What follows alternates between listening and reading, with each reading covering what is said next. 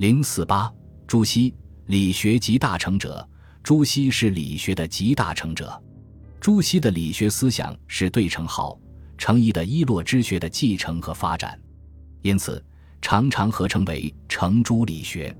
朱熹，字元惠，亦字仲惠，号惠安、惠翁，别号子阳，祖籍徽州婺源。因其长期居住在福建，并在建阳考亭讲学，其学派虽称闽学，又叫考亭之学。理气论是朱熹理学的理论基石。朱熹对于理气及理气关系问题，比二程有更为缜密的论述。朱熹对于理大致有这样几种观点：其一，理作为太极，是天地万物的本源。朱熹发展了周敦颐太极图说的思想。认为太极就是理，太极只是一个理字，太极是天地万物之理的总名。所谓太极云者，和天地万物之理而异名之耳。太极包含一切理，是天地万物的本源。天地万物本乎一源，都出自太极，以太极为根底。圣人谓之太极者，所以指夫天地万物之根也。理既然获得太极的称谓。作为宇宙本源的意义就愈加明确突出。其二，理作为形而上之道，是超感觉、超时空的绝对精神。朱熹说：“理者，所谓形而上者也。形而上之道，本无方所名状之可言也。理作为形而上之道，无形体，无方所，无名状，超然于万有之上，是一个境界空阔的世界。”它不依赖天地万物而永恒存在，未有天地之先，毕竟是先有此理。万一山河大地都陷了，毕竟理却只在这里。这样一个既超乎感觉又超乎时空的理，只能是一个无情义、无嫉妒、无造作的绝对精神。其三，礼作为仁义礼智之总名，是伦理道德的准则。朱熹说：“天理只是仁义礼智之总名，并说。”夫天下之事，莫不有理。为君臣者有君臣之理，为父子者有父子之理，为夫妇、为兄弟、为朋友，以至于出入起居应事皆物之际，亦莫不各有其理焉。礼的基本内容就是三纲五常。朱熹把君臣、父子、仁义礼智等伦理道德原则统统说成是理。目的显然在于为封建主义的三纲五常思想提供本体论的证明，使之合理化、永恒化。其次，礼作为物则，是自然界的规律。朱熹说：“夫天生争民，有物有则。物者行也，则者理也。所谓则，就是理，它是具体事物的准则、规律。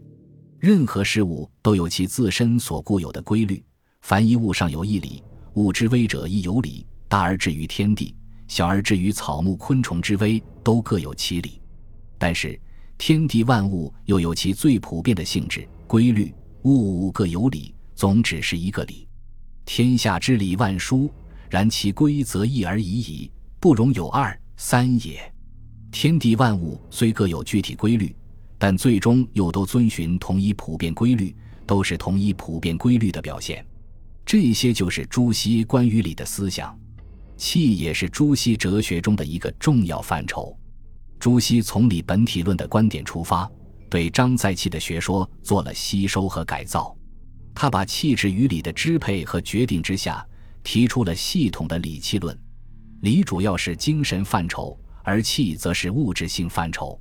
他说：“天地之间有理有气，理也者，形而上之道也。”生物之本也，气也者，形而下之气也，生物之具也。气与理相对应，理是形而上之道，生物之本；气是形而下之气，生物之具。气充塞天地之间，由于气的流行，便生出天地万物。气的流行产生天地万物，大体又分为两个阶段。第一阶段是天体的形成。朱熹说。天地初间只是阴阳之气，这一个气运行，磨来磨去，磨得急了，便砸许多渣子，里面无处出，便结成各地在中央。气之清者，变为天，为日月，为星辰，只在外，常周环动转。地便只在中央不动，不是在下。这是朱熹的宇宙生成论观点。其朴素的猜测尽管缺乏科学道理，但认为构成天地日月星辰的是物质材料的气，这是值得肯定的。第二阶段是人物的产生。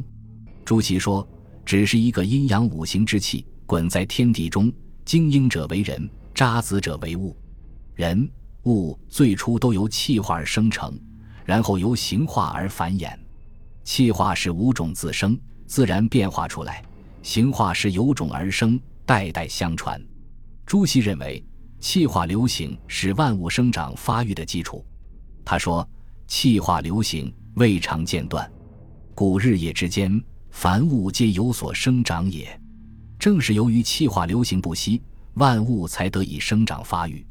但是，气化流行又离不开理，是伴随着理而进行的。”他说：“天道流行，发育万物。”其所以为造化者，阴阳五行而已。而所谓阴阳五行者，又必有势理而后有势气。机器生物，则有必因势气之聚而后有势形。故人物之生，必得势理，然后又以为健顺仁义礼智之性，必得势气，然后又以为魂魄五脏百骸之身。气仅形成人物的躯体形骸，而不能形成人物的健顺五常之性。人物之所以有健顺五常之性，是因为在其凝聚为人物的过程中，礼义赋予其中。人物之生有理有气，缺一不可。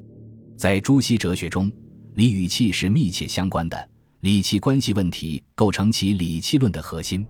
他认为，第一，理本气末，以理为主，有事理便有事气，但理是本。以本体言之，则有事理，然后有事气。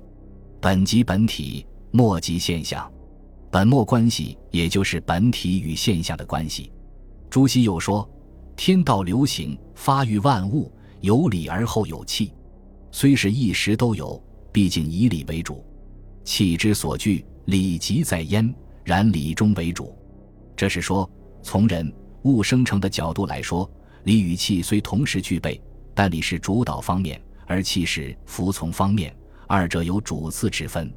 因为理是生物之本，气是生物之具，故而理气有主次之分。理气的本末、主次关系，反映着理气在万物构成中的地位和作用。第二，理先气后，理生气也。朱熹虽然承认天下未有无理之气，亦未有无气之理，坚持理气相继不离，但最终他还是认为。理与气本无先后之可言，推上去时却如理在先，气在后相似，此本无先后之可言。然必欲推其所从来，则须说先有事理。从万物构成来说，理气有本末、主次而无先后。但若推上去，推其所从来，一直推到世界本源，则必须承认理先气后。在肯定理先气后的基础上。朱熹又进一步提出理生气的命题。他说：“太极生阴阳，理生气也。阴阳既生，则太极在其中，理复在气之内也。”这是对周敦颐“太极动而生阳，动极而静，静而生阴，静极复动”思想的发挥。朱熹特别对“生”字作出解释说：“动而生阳，静而生阴。说以生字，便是见其自太极来。”阴阳之气来自太极，极气来自理。所谓理生气，就是指气来自理。它也是从本源上讲的，与理先气后的观点相一致。